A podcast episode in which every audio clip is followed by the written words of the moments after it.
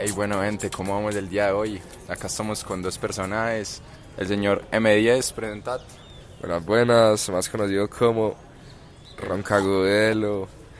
Bueno, eh, estamos aquí pues con otro peludo que le tira más que todo a los astros, que se llama... Apunta al cielo. Claro que sí. Aquí con Sebastián Mora, ¿cómo estamos? Espero que estén muy bien, espero que vayan a pasar un buen rato acá escuchando esta tertulia y vamos a parcharnos, vamos a hacer que este sea un rato amigable para ustedes. Saludos a Adri, más que todo, y al maestro. Claro que sí, ahí saluditos a Luna y a Manuela Betancur y bueno, vamos a empezar. Eh, pues ahí estamos parchando un rato y vimos como una pregunta muy interesante pues que concluimos y es como la utilidad que tiene el conocimiento, que genera como el arte y la literatura. Porque digamos en estos días estamos ahí parchando un viernes, nosotros tres en el MAM, y nos encontramos un montón de cosas como re peculiares, ¿sí o qué? Habían de rejas, había una papa encapsulada, había unas cosas muy, muy raras pues, pero entonces ahí es como donde uno pensaba como la importancia que esto genera. Entonces no sé ustedes qué piensan, cuando fueron, qué pensaron o qué. Sabes que yo creo que es muy bacano esa parte que decís ahí del conocimiento, porque, y más que todo en el arte, porque ahí entramos a hablar como desde cuestiones de perspectiva, ¿cierto? Entonces el arte tiene que ver como desde una estética, una perspectiva distinta para poderse entender. Entonces me parece ahí como muy bacano que cada persona vea como de distinta forma un mismo objeto, ¿cierto? Entonces, por ejemplo, vos mismo lo mencionabas, las rejas en el MAM. Esa reja en el MAM para una persona cualquiera no significa nada, pero de verdad el autor eh, lo hizo desde una perspectiva y eso tiene un valor eh, para él. Entonces eso me parece como muy bacano, ¿cierto? Que después de, depende de distinta perspectiva, pues vaya a cambiar como una bobada a simple vista. Y también me parece a mí que son cosas muy simples, pero pues que tienen su trasfondo. Y por ejemplo, si uno se pone a investigar sobre cualquier arte, cualquier pintura, se va a dar cuenta que pues ahí puede mostrar algún suceso, un sentimiento, alguna época, un rito, tipos de personas, cosas así. Entonces eso me parece que aporta mucho al desarrollo del, conocimiento en las personas y pues dependiendo de la perspectiva de que lo vean puede aportar a diferentes conocimientos. Yo creo que también es muy relativo porque como todo mundo puede pensar que cualquier arte o literatura puede generar conocimiento, uno puede decir, digamos, si una papa ahí encapsulada como era en el MAM no podía generar conocimiento, ¿sí o qué? Pero cuando ya eso llegan a explicarle a uno que era una especie de papa que estaba como en una aleación con el bronce y tenía otras características, ya genera como un trasfondo en las personas, ¿sí o qué? Entonces ya como que la da importancia del arte. Por otro lado, la literatura. Yo creo que más de uno puede que le guste o no le guste leer, pero la literatura es otro mundo, pero usted se transporta, llega como se mete en todo en el papel, llega como a estar en otras perspectivas, le cambian la manera de ver la, pues, la vida en otros aspectos, entonces yo creo que es muy importante la literatura en el conocimiento porque pues al final llega a transportar directamente pues con el lenguaje escrito eh, pues una idea y dar ese conocimiento muy importante. Y ahí digamos que también está leyendo en estos días un libro que habla de las limitaciones del método científico y tiene mucho que ver con eso porque literalmente se basaba en que este está limitado pues por los sentidos básicamente, lo observado, lo oído, lo palpado, lo olido y lo probado. Y aquí es donde vemos que pues el arte y la literatura tienen todas estas características en donde vemos, observamos, hay veces son experiencias como cuando nos metíamos en una cápsula escuchamos como toda la música indígena. Entonces son todos estos sentidos los que nos transmiten como ese conocimiento, nos hacen vivir como las expresiones más al máximo y al fin y al cabo como que nos hacen vivir el día a día más distinto, porque hay mucha gente que dice que sin el arte no podríamos vivir como la vida que tenemos en este momento, porque la verdad le da mucha vida. Sí, sí, sí, eh, a mí me parece también que el arte, como te digo, siempre hace parte de nuestro día a día, ¿cierto? Uno, se, uno hace muchas cosas escuchando música, uno eso le transmite como ese sentimiento, eso es lo lindo del arte, que siempre te va a transmitir como una emoción, y como dije anteriormente ese sentimiento y es como muy importante eso para el ser humano porque apoya ayuda también como al desarrollo de la personalidad de las personas cierto mira que por ejemplo eh, la personalidad de las personas que escuchan rock y todo eso es muy distinta por ejemplo a las que escuchan reggaetón. Entonces eso también me parece muy bacano y también es cuestión como dijo anteriormente el compañero de perspectiva cierto muy distinto como yo veo el arte como lo pueden ver ustedes dos. Entonces, por esa parte me parece muy bacano. Y ahí devolviéndome un poquito, me gustaría también preguntarle como, pues hacerles una pregunta como ustedes, que para ustedes qué es como el conocimiento, ¿cierto? O sea, a través de, o sea, cómo y qué pueden hablar del conocimiento. Pues para mí el conocimiento es como una diferente perspectiva de ver las cosas, algo que uno puede aprender de, de cualquier cosa que en una situación diaria, en la cotidianidad.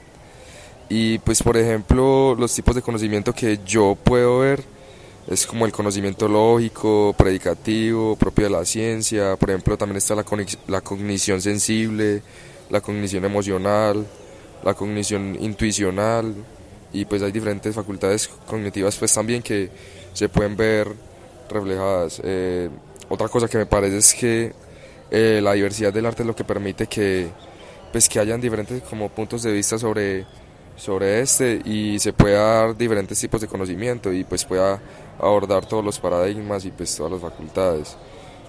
Y bueno, ya hablando eh, de la literatura, enfocándome en algo, digamos, para mí, en lo personal, yo que pues he leído libros, eso me ha cambiado, digamos, tipo hábitos en mi vida cotidiana, porque es gente que sabe sobre, sobre cosas diferentes y ha vivido experiencias que le pueden ayudar a uno pues a cambiar. Entonces es algo que da mucho conocimiento y realmente uno sí lo aplica en la vida porque uno se mete en la película.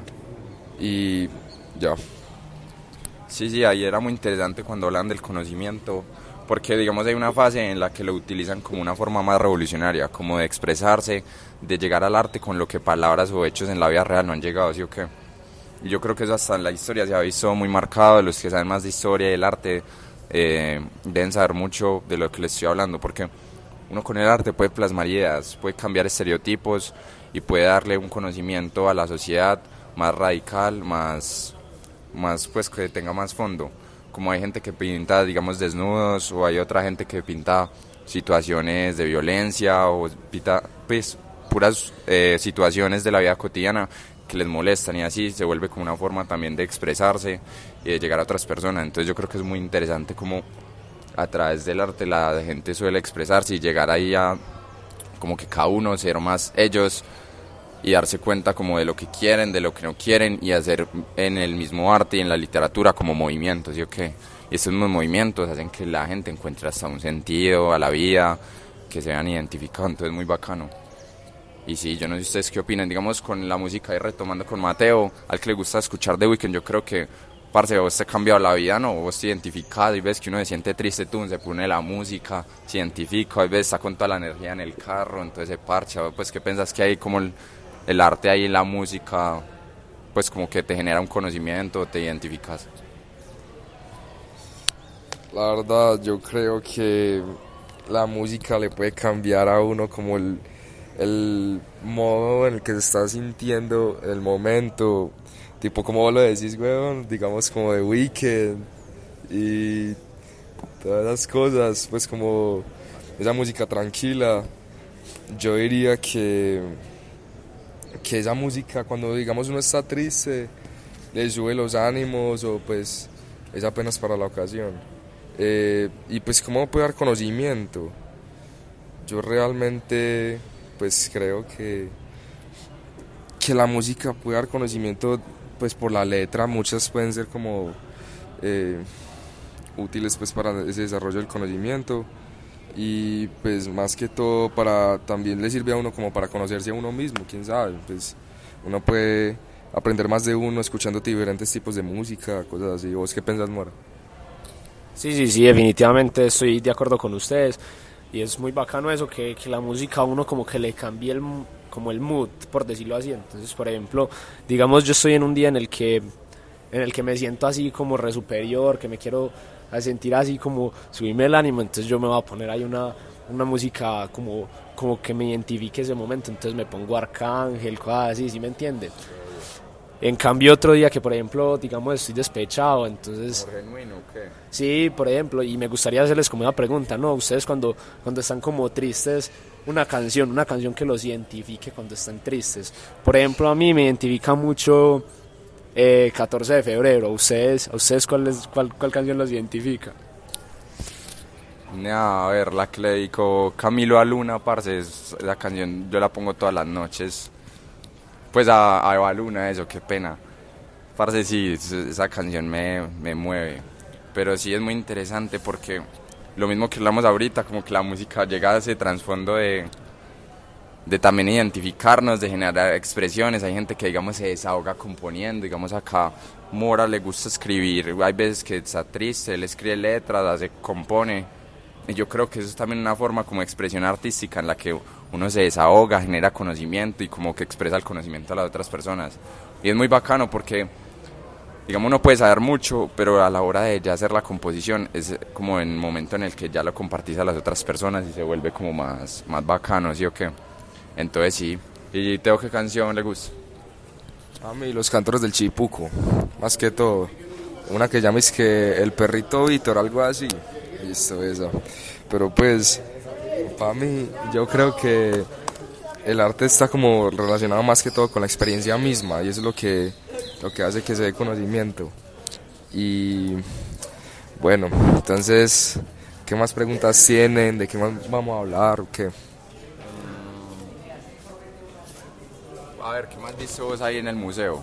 Cuéntame. Eh, yo también vi, digamos, muchos artes relacionados con la cultura indígena. Y eso me dio mucho conocimiento porque es algo histórico aquí en Colombia. Y es algo, pues, que, que puede generar, digamos, eh, a muchas personas, digamos, pasión por el conocimiento de estas eh, culturas. Digamos, las rocas que se reflejaban en la pared. Eh, que no me acuerdo realmente de qué eran, creo que era como de un museo de Madrid, algo así. Digamos, el ritual indígena, las mazorcas, yo no sé. Pero por ejemplo, a mí me interesó mucho la cultura indígena o todas esas artes relacionadas con esto. Y, la arena pues también, que tenía un trasfondo, digamos, de, de rituales que ellos tenían, ritos pues y, y eso realmente genera conocimiento y pues aplica en el ámbito local porque pues los indígenas para nadie es un secreto que los indígenas han sido pues parte de nuestra sociedad y lo siguen siendo entonces esa fue la parte que más me interesó a mí ya no sé ustedes ustedes qué fue lo que más les gustó Sí, no, yo creo que como para acabar era muy curioso la parte esa de la arena porque todo el mundo todo feliz tocando eso y apenas nos dicen que eran como las cenizas de los muertos que se metían ahí en los cosos entonces sí fue, pues ahí yo de una me fue a lavar la mano, pero, pero igual pues es cultura, ¿me entiende? Hay que respetar. Y es muy interesante porque como que ahí la gente reflejaba las ideas, escribía, hacía cositas, entonces es como una forma muy creativa de hacer arte. Y ya, pues yo creo que ya podemos ir finalizando con la canción favorita de Juan Sebastián. Muchas gracias. Valentina Gómez Manuela Betancourt. Oh, oh.